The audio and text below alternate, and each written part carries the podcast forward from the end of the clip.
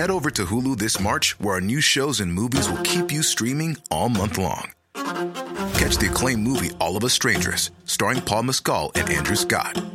Stream the new Hulu original limited series We Were the Lucky Ones with Joey King and Logan Lerman. And don't forget about Grey's Anatomy.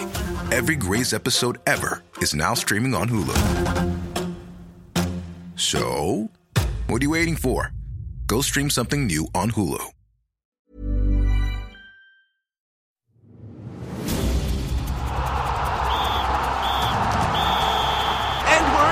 Extra time. Kia ora, tulofalava, and welcome to Extra Time. I'm Joe Porter. Well, it said there are only two kinds of coaches those who have been sacked and those who are waiting to be sacked.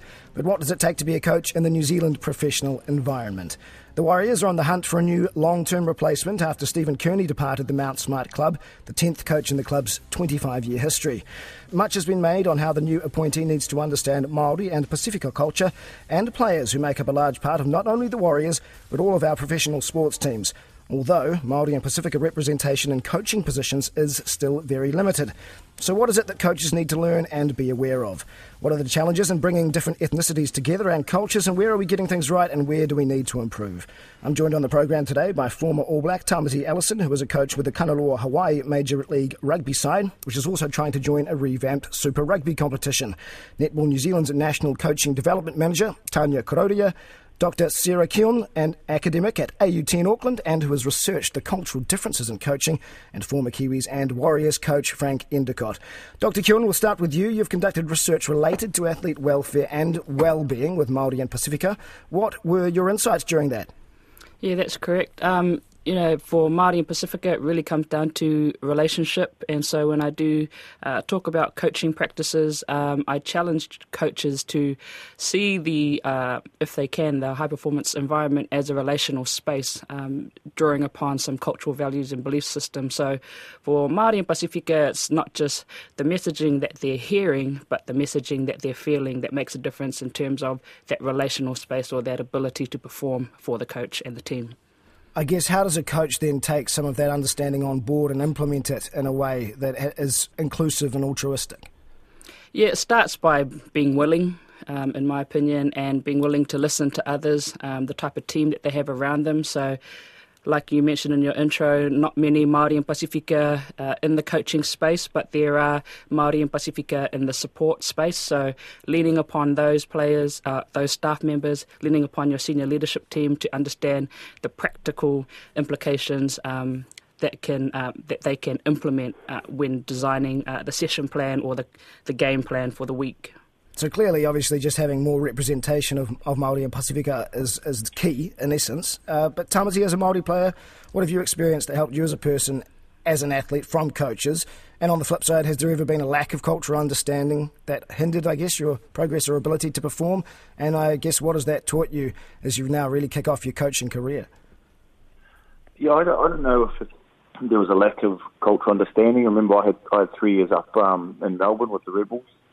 Um, and you know that that can be quite different. Um, but that, but I probably did feel that when I played for New Zealand Māori, or I played under Jamie Joseph, both here in Wellington and, and with the Highlanders, um, that was a, a better fit for me.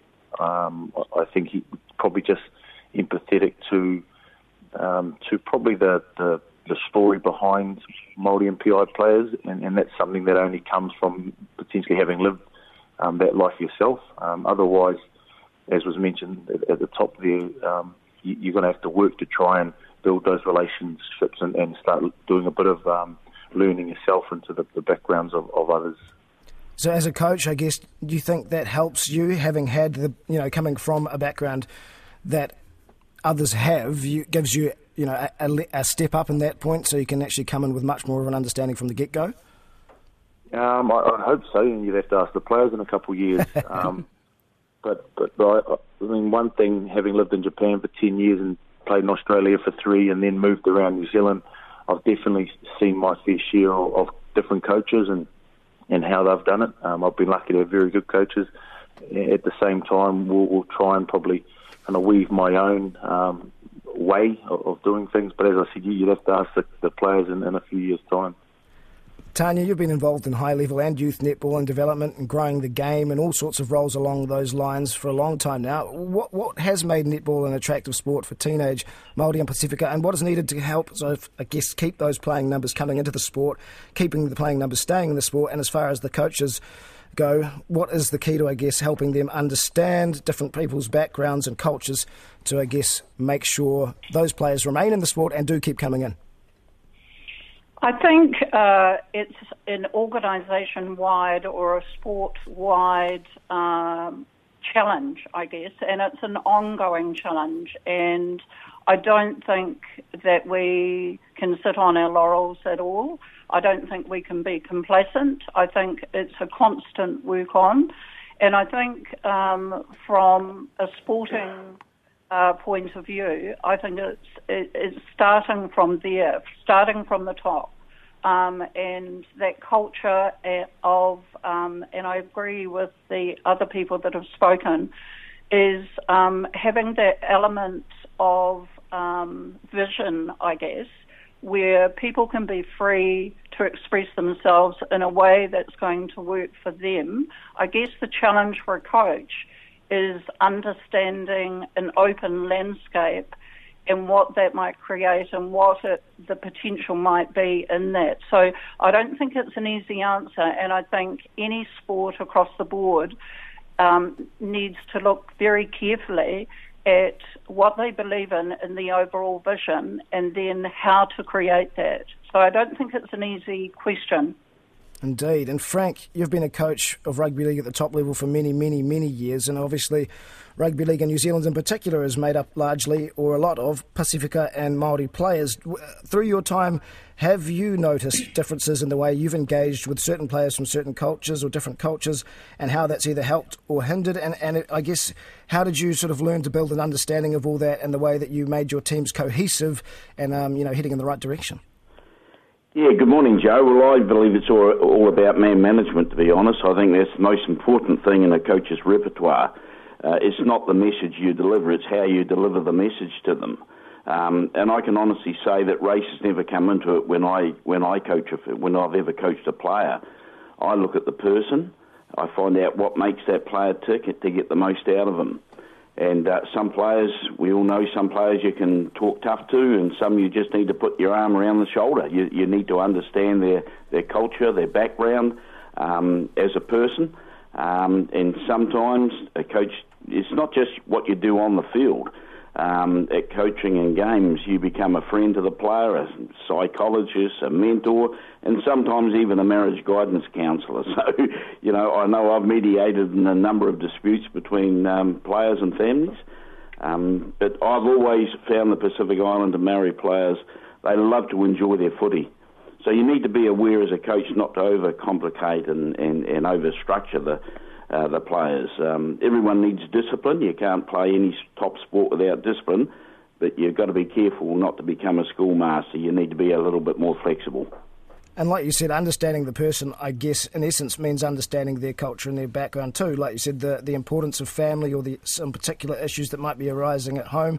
So, in, in essence, what you're saying is that, isn't it? Is understanding their culture in a way. Absolutely, absolutely. And I think in New Zealand we do.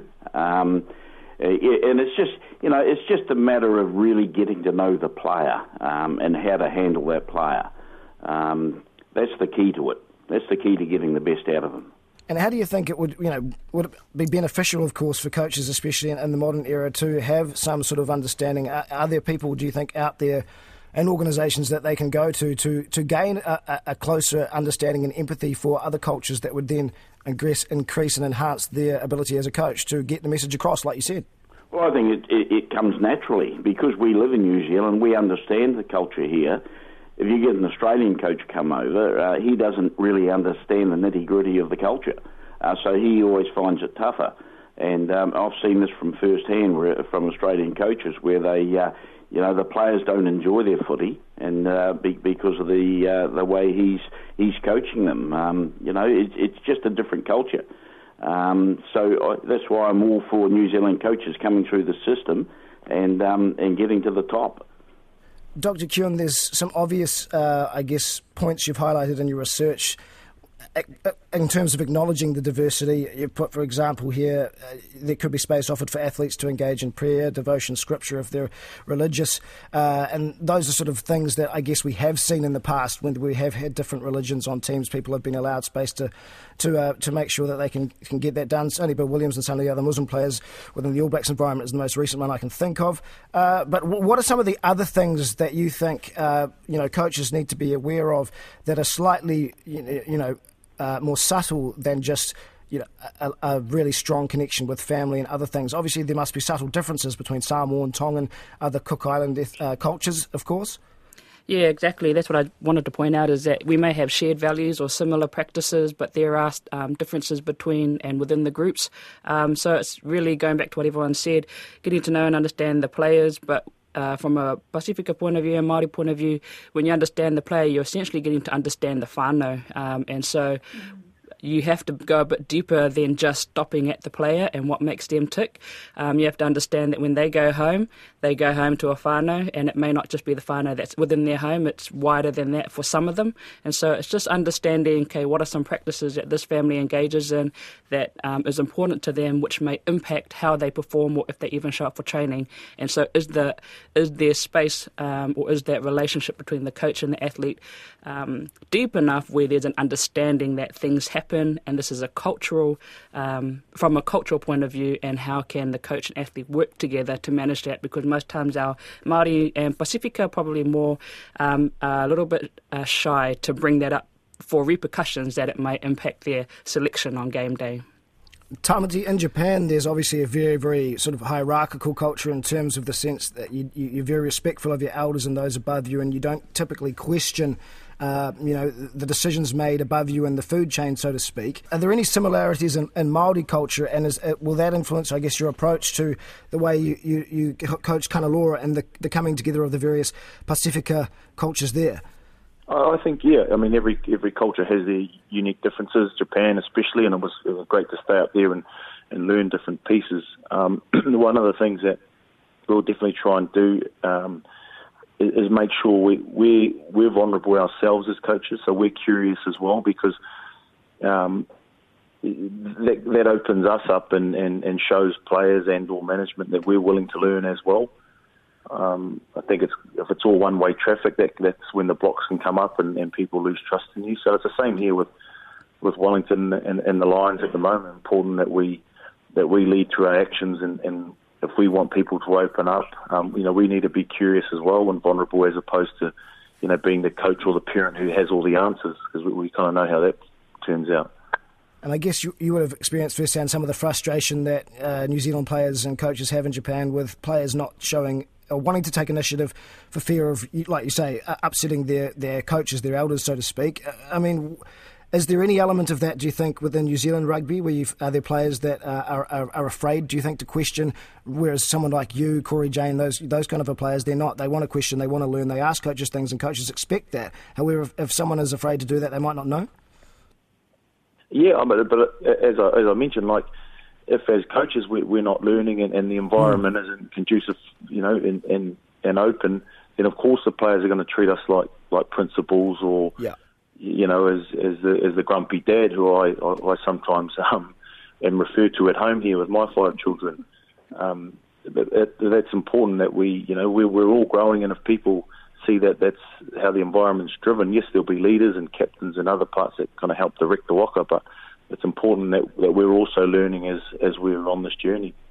Dr. Kuhn and anyone else can jump in here too. I was just wondering what you think would be the best way to, of course, encourage more Māori and Pacifica uh, people into coaching positions rather than just athlete positions as well. How do we get more coaches and more representation at that level?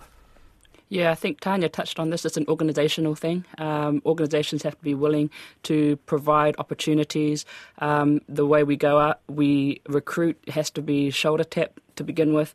Um, for Māori and Pacifica, we have to see us. We have to see us coaching. We have to see us mm. in the governance space. So it's hard to aspire for something if all we see is out. If we see us on the field as opposed to off the field. So I think what Tamati and um, the Kanaloa team are doing, that's an example of we see us in other spaces. Um, other than just on the field. So I think that's the first part is providing opportunities, going out and shoulder tapping those with talent, and then um, growing from there. The visibility, like you say, of Maori and Pacifica people in those roles outside of just on the playing field must be, I guess, the, the would be possibly the biggest driver to, to seeing more numbers in that space.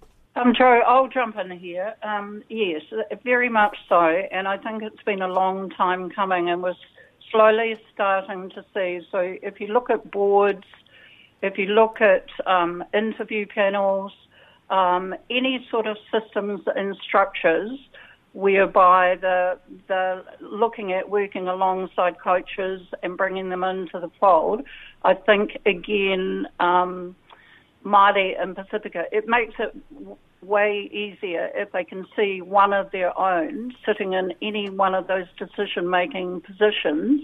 Um, uh, and I guess too, setting an environment. So if I look at a coach, for example, and they come into an interview, um, and on the panel they don't see anyone they can relate with, then it becomes a really challenging, difficult place to be for a coach. Um, and I kind of think, again, I'll go back to my original point. Sport across the board really have to take a good look at uh, and challenge themselves as to what opportunities are open for coaches. And if we do have a number of coaches, then how are we supporting them to get better? Um, what sort of doors are being open and what are the support net- networks around that? So I think it, it's again, it's a, a big beast to tackle in terms of understanding it. But I think there's layers of complexities that people can go back to their own sport and ask questions of themselves as to structurally how is it set up so that it is more open and equitable for all peoples to be able to walk through that door from a coaching perspective. Yeah, so still a lot of change needed at the top, obviously, to help facilitate that kind of change and something that we, we as Palangi Pakeha journalists need to be aware of too. Yeah, and I'd just add, um, you know, the challenges out. We've got plenty of people that have great um, skill set, that have great potential. Um, the challenges uh, to provide those opportunities, as was mentioned, um, and so um, I would, uh, I guess, put the word out to organisations to um, ensure that when they do um, recruit coaches or they do develop coaches, that coaches also uh, that there's a buy-in for the well-being side, that it's not an ad hoc piece to to um, performance, athlete performance and development, but that well-being is an embedded part of um, development, developing our athletes um, on the field as well as off the off the field. Because if we take care of that um, piece off the field, it should translate onto the field. And if I can add one last thing, in terms of a high performance coach, I think uh, for the coach themselves, I think it is about having a real clarity of purpose, um, and I think that's the key. And and everything else should fall into place. But unless you've got that real clarity and vision of where you're going, and you take people with you, um, it's going to be you're going to be hitting brick walls. So um, for any aspiring coach out there, I think actually it comes down to how clear you are, um, how much clarity you've got in all that you do. Yeah, Frank here again, Joe. Sorry to butt in, but I, I just going on what you said before about coaches getting the op- it's all about opportunity in New Zealand, and there's not a lot of opportunity. Uh, it, they should every sport should have more pathways for the coaches to come through. And when they're coming through, I would always suggest they go with a senior coach as a mentor, like a buddy system to help that coach through it because it's not easy. And you need to have a long apprenticeship before you reach the top. You can't reach the top because you're the best player in the world. Doesn't mean to say you're going to be the best coach in the world. So uh, it's all about patience, doing your hard work, getting someone on board that can mentor you, mentor you and um, and you'll get there in the end. We will move on to something more Warriors focused now. Frank, obviously, we, we can't let you go. Former Warriors coach, and given what's going on uh, with them this season, obviously the sacking of Stephen Kearney, the latest coach to go. Players seem to really like him. He seemed to, uh, you know, be well respected around lots of circles within rugby league, but he wasn't producing the results on the field alongside the players. Look, what is going wrong with the Warriors, a club that has a lot of talent but have underachieved for many years? Well, I've said for a long time now, uh, Joe, that uh, it's it's not a coaching problem. Um, you know, Stephen Kearney was a sacrifice, and uh, the new coach has gone in, Todd Payten, in the uh, interim, and um, he's still got the same players and getting the same results. So that didn't that didn't work. Stephen should have stayed to the end of the year at least. Um, I've always said the problem's a recruitment problem. Um, it's you know it's about talent. It's about picking players for the right positions, and I just don't think we've got that right over the last few years. Uh, when they get that right, um, they'll they'll get the team going again. Uh, but they just got to show more resolve, work for each other. It's not easy in that competition. Believe me, every game's a test match. So you've got to be at your best every week, and um, you know they're they're good for parts of the game, but they just can't finish it off over 80 minutes. How hard is it going to be for them to find a top level coach, given the sort of the poison chalice that it seems to be at the moment? Well, the first thing they've got to do is this is not going to happen overnight. You're going to need three to five years to get this really getting, you know, to get the Warriors to the top. And believe me, we've got the ability to get there um, and to win a grand final but they've just got to show more patience um, and not just sacking coaches all the time. It's not the answer to it. The answer is to the players and, and, and getting the right mix of players to get the result at the end of the day. Um, and we're not doing that. Do you think the the player agents, we've seen stories about them in recent uh, uh, times, do you think they have too much power and perhaps some of these rosters have been manipulated the wrong way? Well, look, I was a player agent in the NRL in, in England for 18 years, and I can tell you that uh, going to the uh, the meetings over there with them. I mean, there's there, there's some guys here that just shouldn't be in the game, to be honest. Um, and I say that you know really strongly. Um, they don't have the players um, at, at heart. They're there for themselves. They're there for the dollar, uh, and I've seen it so many times personally. Um, yeah, they've got too much say in the game, to be honest. Uh, uh, but you get a strong one who gets about eight or nine players and the coach and a club and the CEO and all of a sudden there's a conflict of interest, isn't there? So um, yeah, you've got to be very careful who you uh, buy your players from. Thank you so much, everyone. I really, really appreciate it. Nami, thank you very much for joining me this morning. Tamati, Tanya, Dr. Keown, and Frank, it's been a pleasure. I've learned a lot. So, yeah, thank you very, very much again for your time, and I wish you all the best. Have a great weekend. Thank, thank you, Joe. You too. Awesome. Thank you. Thank you. Thank you. Have a good day, Cheers, everyone. Guys. And that's extra time for this week. We will be back next week with another podcast. But until then, I'm Joe Porter. Bye for now.